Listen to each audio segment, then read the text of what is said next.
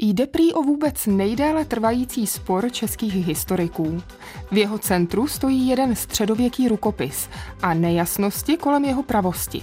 Řeč však nebude o známých rukopisech Zelenohorském či Královédvorském. V dnešním pořadu budeme hovořit o Kristiánově legendě a staletí trvajících diskuzích o době jejího vzniku. Pojďte se s námi ponořit do jedné historické a vlastně i současné detektivky. Při poslechu vás vítá Naděra Rebeláková. Historie Plus.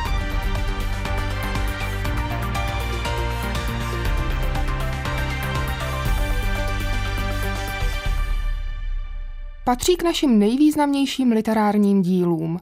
Latinsky psaná Kristiánova legenda popisuje život a umučení svatého Václava a jeho babičky svaté Ludmily. Historik Josef Pekař ji označil za nejstarší českou kroniku. Zachycuje totiž samé počátky naší státnosti, křest knížete Bořivoje a osud jeho manželky Ludmily jejich dětí a vnuků. Měla vzniknout na sklonku desátého století, v době, kdy, jak sám autor v předmluvě uvádí, ještě žili lidé, kteří skutky jejich na své oči byli viděli. Údajný autor, jistý měch Kristián, nám navíc v úvodu zanechal mnoho dalších vodítek. Díky nimž je možné jeho dílo nejen datovat, ale i zjistit, komu bylo určeno. Pánu a třikrát blaženému svaté pražské církve boží, druhému biskupu Vojtěchovi, bratr nejponíženější a ze všech mnichů ani názvu posledního nezasluhující, křesťan pouze podle jména – přeje v Kristu Ježíši hojnosti, zdaru a štěstí podle přání. Ta legenda se vlastně, a to je v podstatě výjimečné, ona se sama vročuje. Hovoří historička a archeoložka Nadia Profantová z Archeologického ústavu Akademie věd. Ona se sama hlásí, protože tak řečený Kristián jí věnuje svatému Vojtěchovi za jeho života. To znamená, že musí vzniknout před rokem 997. Uznal jsem za vhodno požádati vaši svatost, rodem z téže krve pocházející, abych z vašeho rozkazu i povolení směl. Předchozí skladby poopraviti, nebo chybí-li něco, vyptati se pozůstalých ještě z doby té kmetů, nebo kterýchkoliv lidí nábožných, kteří skutky jejich buď na své oči byli viděli, nebo z doslechu od jiných se o nich dověděli a tu doplniti. Legenda nemohla vzniknout ani po vyvraždění Vojtěchových příbuzných slavníkovců na Libici v roce 995. Ostatně podle některých překladů označuje Kristián Vojtěcha za svého synovce. Nedá se tedy vyloučit, že pokud by byl jeho strýcem ze slavníkovského rodu, i on sám by na Libici zahynul. Tehdejší rody však byly příbuzensky propojené.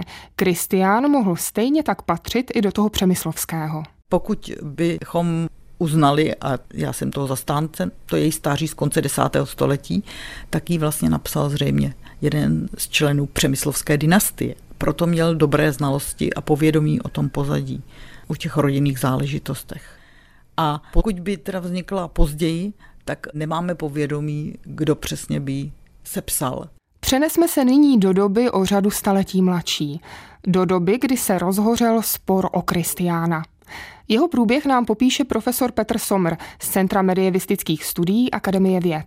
Novověká historie Kristiánova začíná v 17. století, kdy v 70. letech tu legendu objevil Bohuslav Balbín, známý jezuita historik. V 18. století se jí zabýval jako pravým a velice významným pramenem k raným českým dějinám augustiniánský historiograf Páter Athanázius a Sancto Josefo. A pak naši velicí historici 19. století nevím, Gelázius Dobner nebo Josef Dobrovský se začali Kristianem zabývat už s akcentem na to, jestli je nebo není to autentická písemnost, jestli tím, že se hlásí do desátého století, tak ji můžeme vzít jako jeden z nejstarších pramenů ke starým českým dějinám. Každý měl nějaký návrh, jak se na Kristiána dívat. Každý měl podezření, že něco v tom textu nesouhlasí. Takže například Dobrovskému se nezdála staroslovenská liturgie a křest Bořivojův na Velké Moravě. A každý prostě z těch historiků, který se zabýval Kristiánovým textem, měl nějaké námitky, proč ho dává nejméně do 12., ale i do 13. do 14. století. Ten spor pokračoval i do 20. století. Josef Pekař, velký český historik, se Kristiana naopak zastal, ale proti němu zase vystoupili další historici, kteří tvrdili, že prostě je tam plno nesrovnalostí. Josef Pekař píše. Důvodů promínění, že by dílo Kristiánovo bylo padělkem, není žádných a nikdy žádných nebude. Výklady těch, kteří ať z milného nazírání věcného, ať z kombinace jeho z vlivy osobní potřeby nebo národně politickými předsudky, vědomými a nevědomými, Postihují takové předsudky zejména u česko-německých historiků a pseudohistoriků, dosud pravost sepsání Kristiánova popírají, rozpadnou se v niveč, jako rozpadly se do posud. K odpůrcům pravosti patřil například Záviš Kalandra, mimochodem jeden z popravených v procesu s Miladou Horákovou. Ten časově řadil legendu až do století 14. protože podle něj autor Nebyl spokojen s tím, že život a umučení dvou svatých patronů české země, svaté Ludmily a svatého Václava, nalezl sepsán jen v roztroušených skládáních, jež podle jeho mínění byla neúplná a částečně i nesprávná. Chtěl je tedy svést v jeden veliký celek, důstojný obou svědců a jejich národa. Jeho úmyslem bylo složit tyto staré kusy v nový celek, zvládnutý touhou oslavit ve všech jejich patronech českou vlast – v tomto patriotickém duchu opravil a upravil svoje předlohy tam, kde to pokládal za vhodné a nutné. Všude jinde je prostě převzal a složil z nich nepříliš dovedně svoji mozaiku. Jiných ambicí neměl. Dnes už víme, že nejstarší dochovaná část textu Kristiánovy legendy pochází z poloviny 12. století. Je tedy jasné, že vznik ve století 14. můžeme vyloučit. Nicméně diskuze mezi příznivci 10. a 12. století probíhala i v druhé polovině století 20. Jedním z těch velkých a vlastně v té nové době, řekněme, asi nejvýznamnějších byl Zdeněk Fiala, známý český historik, který se snažil jít od bodu k bodu v Kristiánově textu a, a dojít k tomu, že jsou tam použity třeba detaily, které jsou anachronické, že nepovídají době, dobové kultuře a že prostě se třeba jak si nad tím textem opravdu definitivně rozhodnout, že prostě do desátého století nepatří. A teď už se v našem rychlém přehledu blížíme do 80. a 90. let století minulého, kdy to vypadalo, že se spor definitivně uzavřel. Potom Dušan Třeštík vlastně zase uchopil otěže té jízdy do vlastních pevných rukou a zase naopak dospěl k závěru, že eh, samozřejmě není asi nikdy možné úplně na 100% říct, že je to tak anebo onak, ale sledoval tendenci argumentů, které s Kristiánem souvisejí a prostě mu to vycházelo tak, že Kristián přece jenom autentický pramen z konce desátého století je. Protože nebyly nalezeny žádné rozumné důvody proti pravosti Kristiánovy legendy, musíme mít za to, že vznikla opravdu v době, do níž se hlásí, to jest v letech 992 až 994. Jako s takovou s ní také budeme v dalším zacházet. Mohlo by se zdát, že Dušan Třeštík udělal za sporem o pravost Kristiánovy legendy tečku. Jenže, jak víme, ani tečky nebývají definitivní. Třeštík zemřel v roce 2007 a tak už se nedočkal dalšího pokračování tohoto, zdá se, nekonečného příběhu. Vy jste na začátku řekl, že je to jeden z nejdelších sporů v našich dějinách, no tak ano, pokračuje. V současnosti profesor Petr Kubín z Teologické fakulty zase hájí to, že jde o text, který má různé trhliny a nesouhlasí a že je třeba hledat lépe pasující dobu pro jeho vznik a on ji nachází v polovině 12. století. Dejme nyní slovo profesoru Petru Kubínovi z katedry církevních dějin a literární historie Katolické teologické fakulty Univerzity Karlovy. Možným datem je polovina 12. století.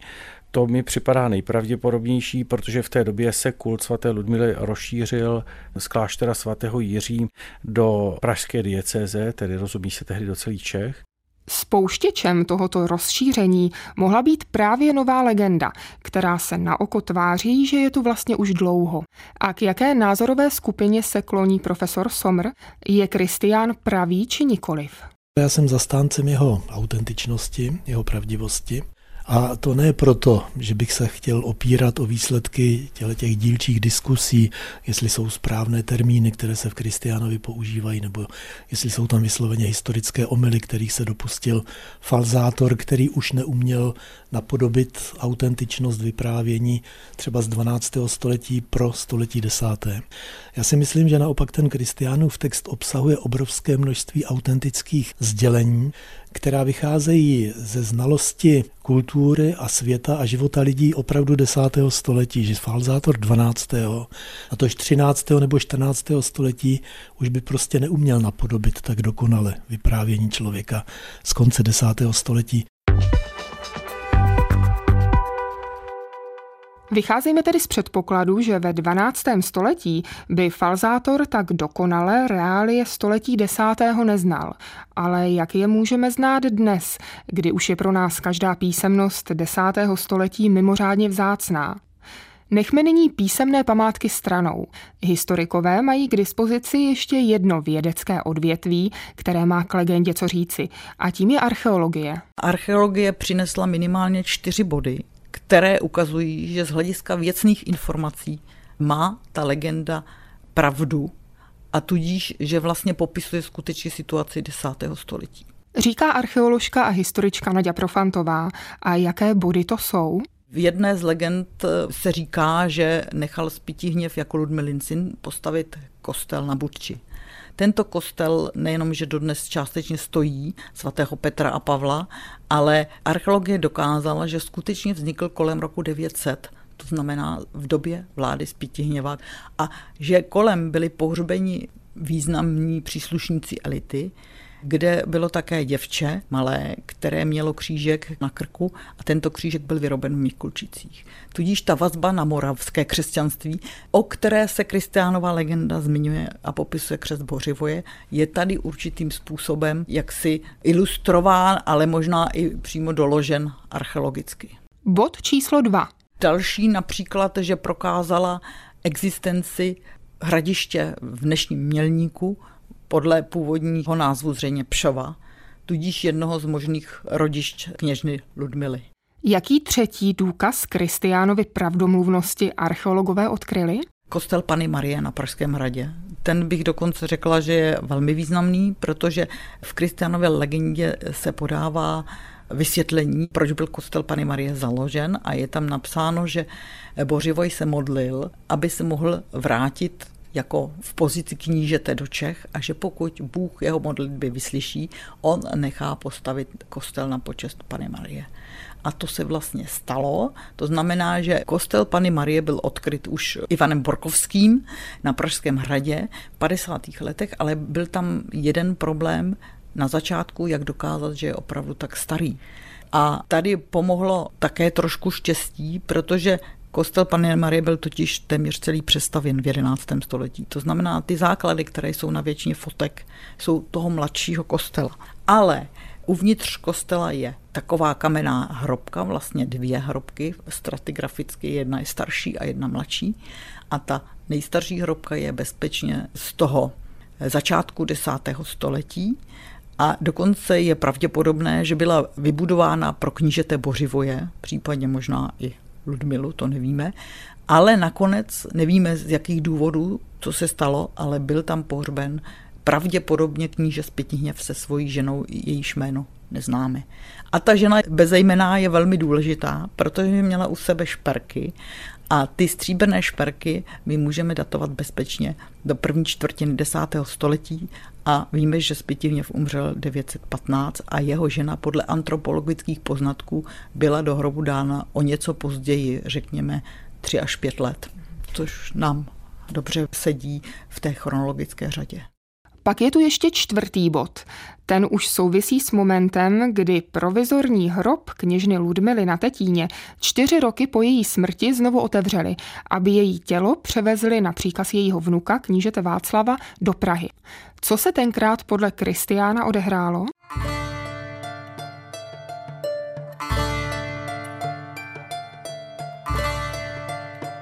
Mužové, kteří byli posláni vykonávajíce rozkazy pána svého, vstoupili do baziliky, odkopali zemi a objevivše hrobku shledali, že deska, kterou ctihodné ostatky byly přikryty, z části spráchnivěla. I báli se ji vyzdvihnout. Jestliže dřevo je práchnivé, tak mínili, oč spíše zetlelo to, co pod ním skryto. A chtěli s největší opatrností hrobku zase uzavříti. Úmyslu jejich však vzepřel se jeden z nich, kněz Pavel, pravě. Nikterak nestane se, jak pravíte, ale najdu-li třeba jen prach těla strouchnivělého, ten podle rozkazu knížete vezmu sebou. Ostatní, davšemu zapravdu, svorně desku uvolňovali. Když ji zdvihali, přelomila se a onen Pavel s hlínou padl na ležící tělo. Rychle vstal a hlínu spěšně odhrabal. Tu z druhy svými našel tělo svaté, všeho porušení uchráněné. Tak a teď archeologu Rať.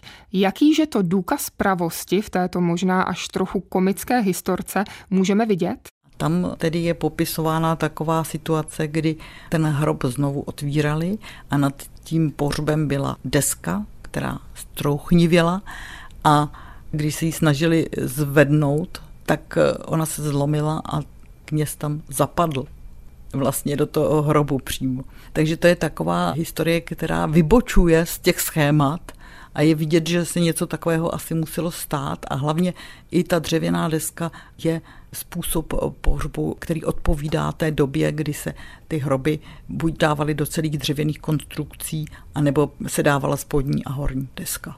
To je zase takový detail, který jakoby nahrává tomu, že ty informace jsou věcné. Autor poloviny 12. století by zkrátka nejspíš nevěděl, jak se pohřbívalo ve čtvrtině století desátého. Proč tedy čtyři archeologické důkazy nestačí k určení pravosti legendy? Ona se v žádným údaji nevymyká podle současného stavu poznání, musíme vždycky říct, tomu, co o desátém století víme. Její rukopis nejstarší je až ze století 12. a proto tady vznikají ty pochybnosti o tom stáří. A co říká Petr Kubín na argumenty archeologů, které před chvílí zazněly? Tak já si myslím, že ty detaily, které tam jsou, že odpovídají i tomu, co mohlo být v polovině 12. století.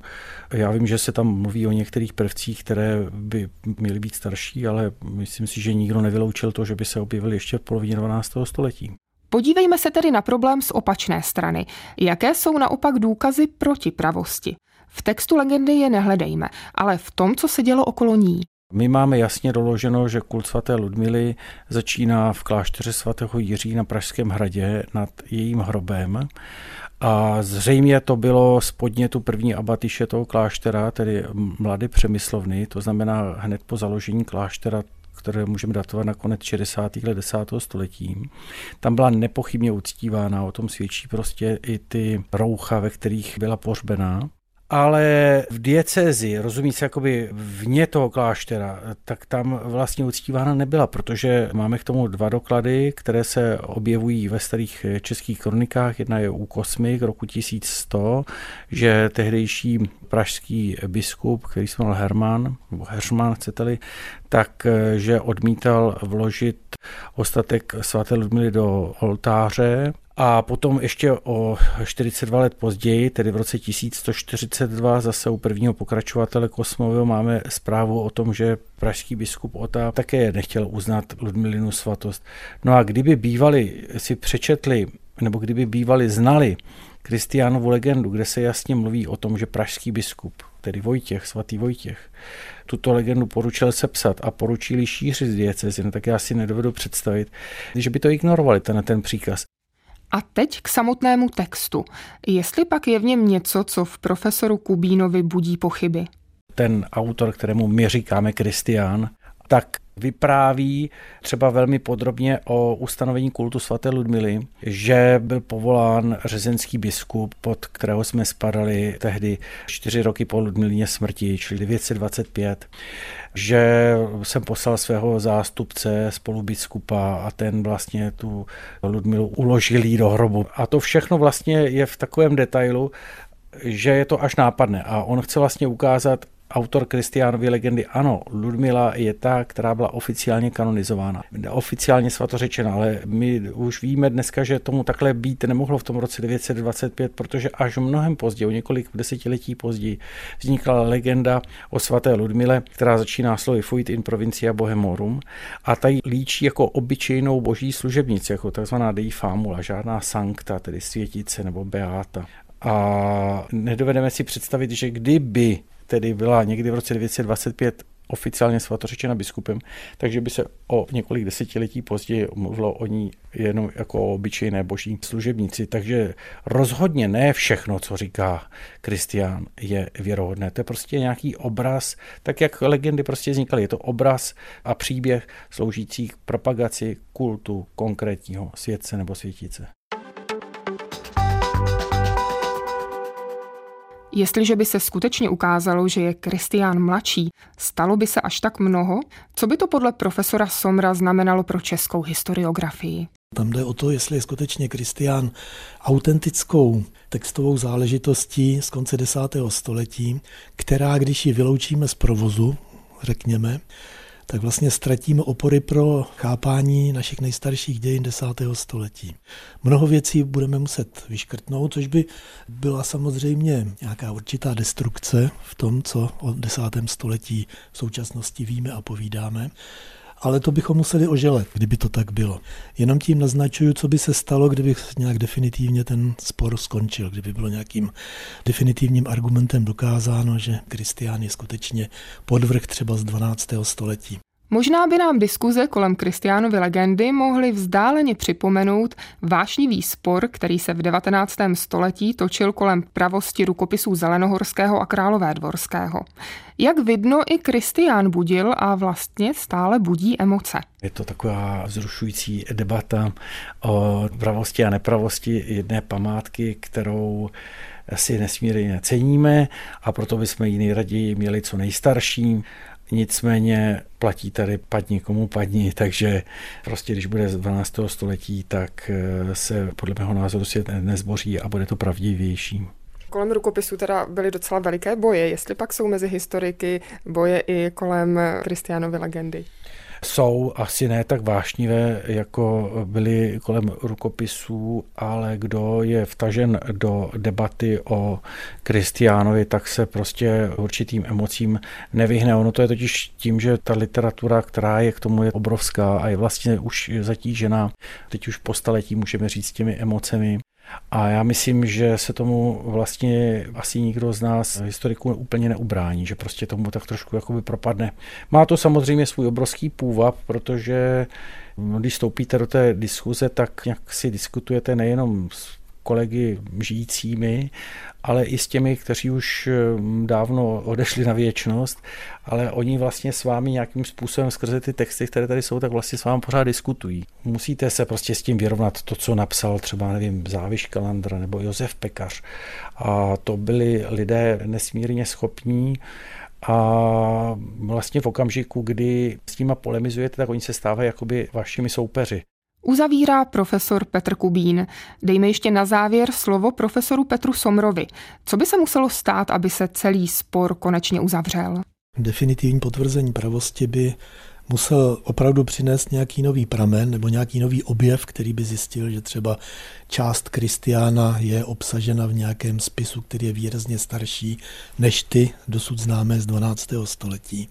A to se obávám, že zrovna moc reálné není že budeme asi neustále v takovém klinči skupiny, které brání Kristiána a skupiny, které v něm nacházejí trhliny a budeme si neustále tříbit ostrov tip a budeme hledat nové a nové argumenty.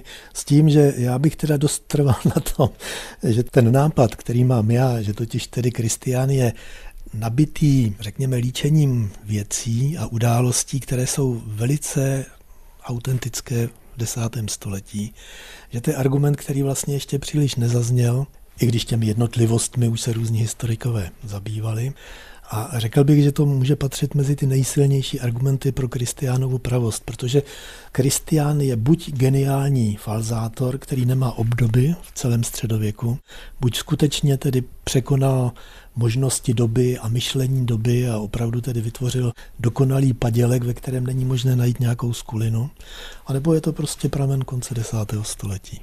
Ať tajemný Kristián napsal své dílo ve století desátém či dvanáctém, genius byl každopádně, minimálně tím, jak dokázal generacím historiků zamotat hlavy. A i když by se mohlo zdát, že pro nás běžné smrtelníky není až tak zásadní, zda je nějaká středověká písemnost o 150 let mladší či starší, minimálně jeden současný námět k zamyšlení bychom v této souvislosti jistě našli.